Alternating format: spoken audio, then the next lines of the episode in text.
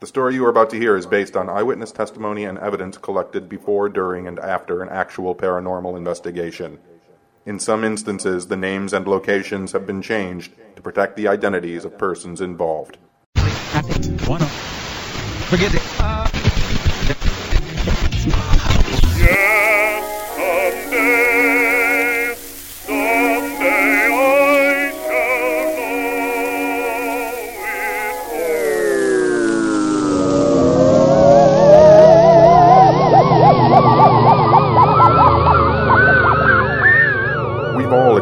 a dream that seems too real, a room that seems too dark, a presence when we know we're alone. We exist in a world of many realities where the impossible is probable and the unknown can be known. This is the realm of the weird. Martin Thomas was your typical middle class college sophomore. He contacted me in the summer of 2003. He said he'd like to speak with me about the nature of hauntings, and he confessed that his interest wasn't academic, but personal. It seemed that over the past six months, Martin had been experiencing increasingly horrific night terrors, and for the first time in his life, sleep paralysis. He told me that when it began, he had assumed that it was simply the outgrowth and the normal stressors of living away from home and the demands of a heavy class load. When the dreams started to become more intense, Martin sought out a counselor on the school's campus. The therapist agreed with Martin that it was all attributable to mental fatigue. Within months, Martin found that he was becoming insomniatic. Depression had started to set in, and his dreams, upon explanation to an outsider, didn't seem so frightening. But to him, because they were repetitive and increasingly real, were terrifying. When I met him and interviewed him, he explained to me just what he remembered from the nightmare. I'm just sitting on the edge of the bed, and in the corner of the room is a man, and he's just looking at me. I'm beginning to see his face, but then he moves. He kind of hobbles toward me, like his legs are different sizes. And when he stands, it's just off, just wrong. It's just how he stood. Not only did the man in Martin's dream walk and stand in a peculiar way, but every dream brought him closer, and as the distance diminished, Martin felt increasingly threatened. He asked me to check the history of his dorm room, the building, and surrounding campus, and I agreed, if only just to settle his mind. Two weeks passed, and when I reported back to Martin, he looked drained and at the limits of exhaustion. I'd found nothing unusual in any of his daily environments, and I asked his permission to speak with his parents, who I hoped I could encourage to make more of an effort to support Martin during this difficult time. He agreed, and two days later I was sitting in the modest but elegant living room of the Thomases. From their conversations with Martin, they knew who I was and what I had been checking into. To my surprise, I found that Martin had never described his dream to them. As I related the tale of Martin's dream, of the dark, hobbling figure, his mother seemed interested, while his father showed signs of nervousness. Although Martin had spoken honestly and openly to me about his life and had allowed me to talk even with his school's therapist, I still wanted to ask about his childhood directly. I asked if there were any events in Martin's childhood that might only now be coming to the surface. Both parents assured me that he had never had any traumatic experiences in his youth. So I asked if Martin had ever known anyone who might have limped or had an unusual gait. Again, they said they could not remember anyone like that. As we spoke, I could sense the deep concern that was growing inside them for Martin's well being. I thanked them for their time, left my card, and took my leave. Perhaps it was just stress, I thought as I drove.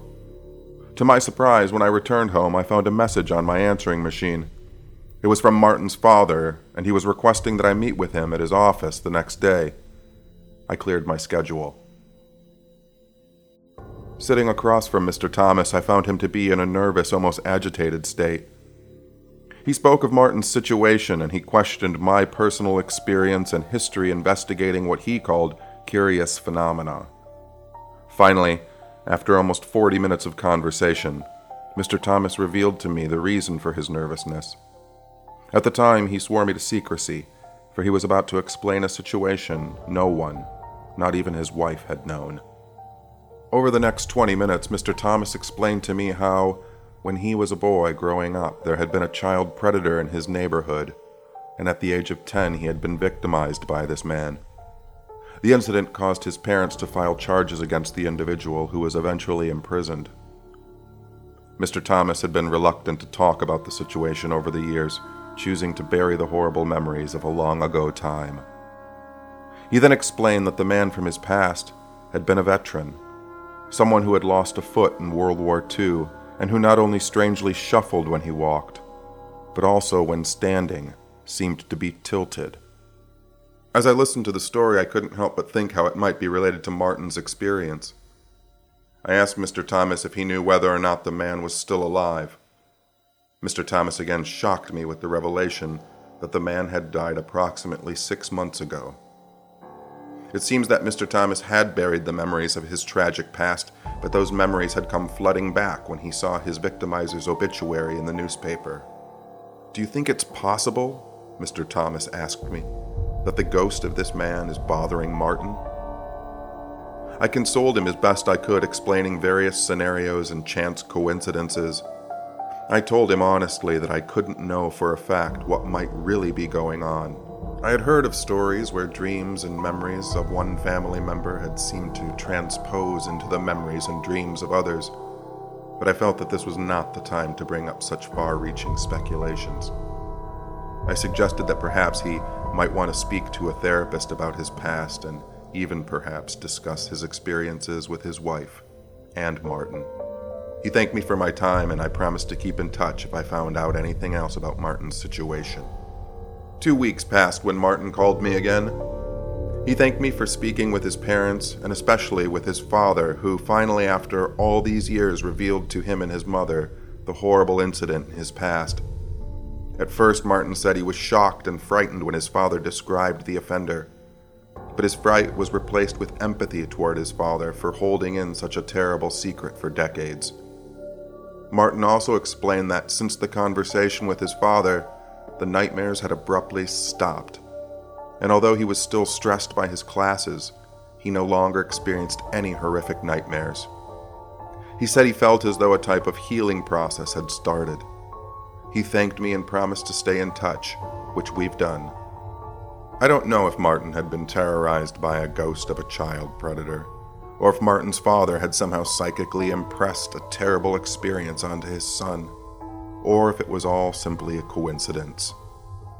But what I do know is that when we talk to each other openly and honestly, with care and concern, we may be able to illuminate even the darkest corners of the realm of the weird.